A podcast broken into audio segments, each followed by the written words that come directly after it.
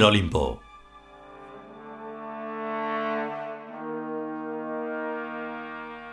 Cuadragésimo capítulo. Sexta parte.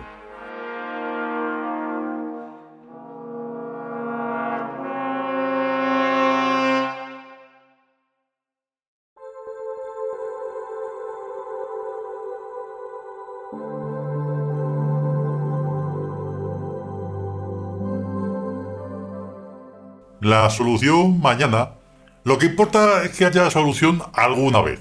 Si la hay, se justifica todo. Si no la hay, todo da igual. La búsqueda de la solución se justifica por sí misma, aun en el caso de que no la encontremos jamás.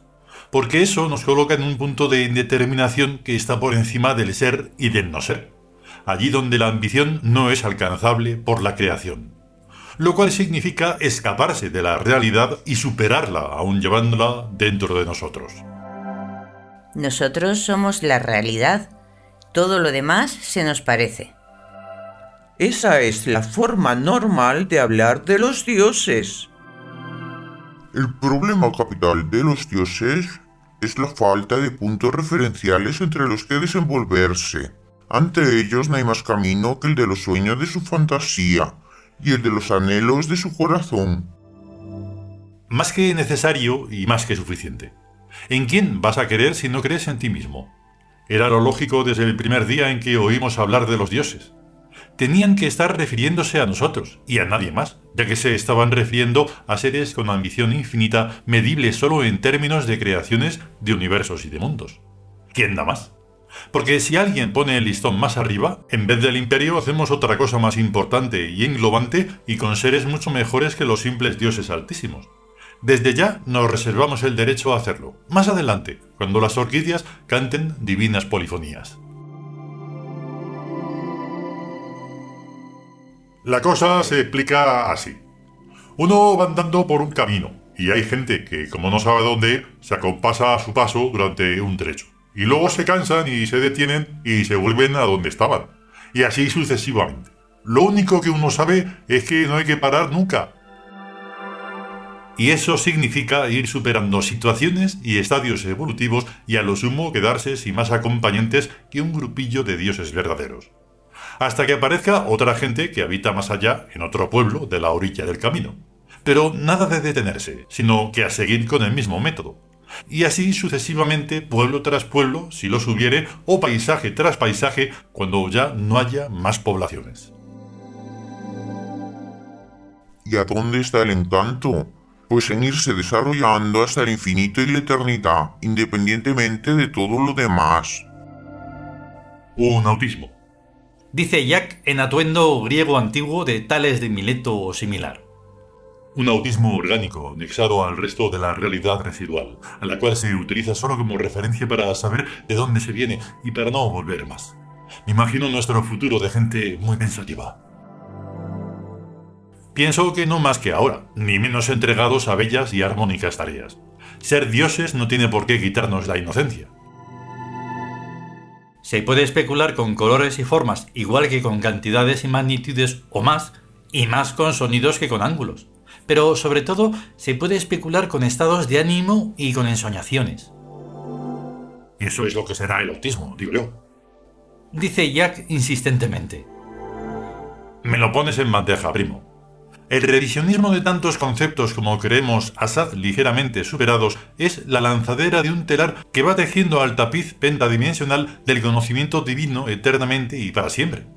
Nunca sabremos totalmente qué cosa es una simple florecilla silvestre, porque el día en que esa florecilla ya no tuviera ningún misterio para nosotros, los dioses altísimos, moriríamos.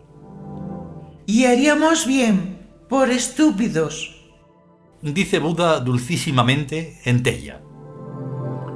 Qué lástima no haber empezado a jugar este juego mucho antes. Dice Jesucristo en Lor.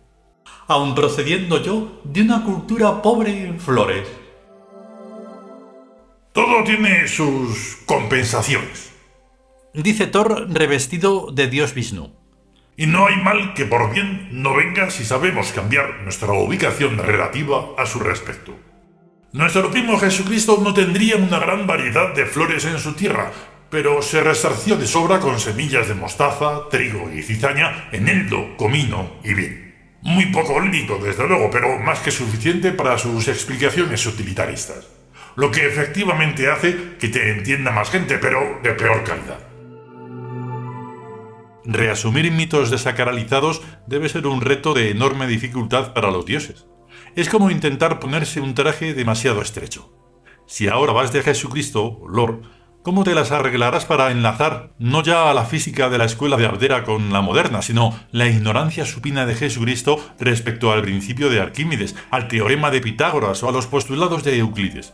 Todos entonces ya muy bien conocidos por la gente culta de la época con lo de ahora.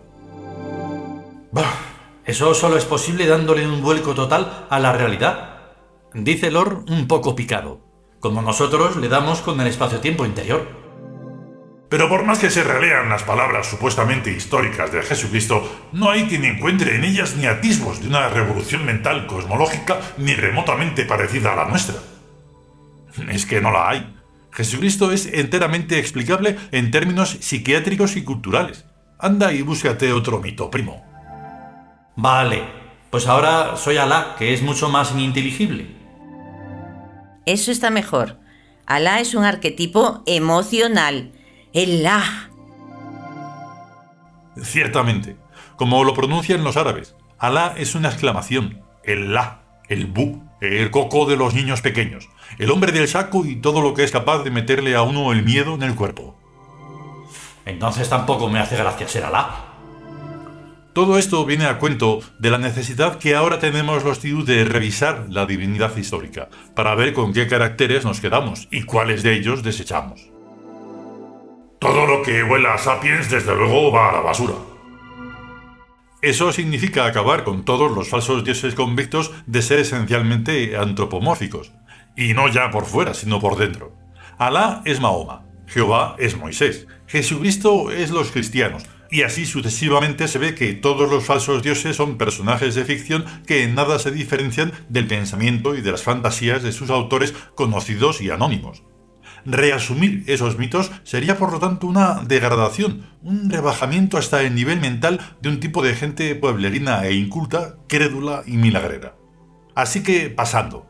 En vez de a esos, a los que debemos empezar a asumir es a los mitos que en el futuro irán ascendiendo en el horizonte mental de los sabios de ahí para arriba. Para eso es indispensable que ahora no nos hagamos sombra nosotros mismos a nosotros mismos, sino que nos dejemos libres las vías hacia nuestra plenitud para el tiempo en que exista la física mágica.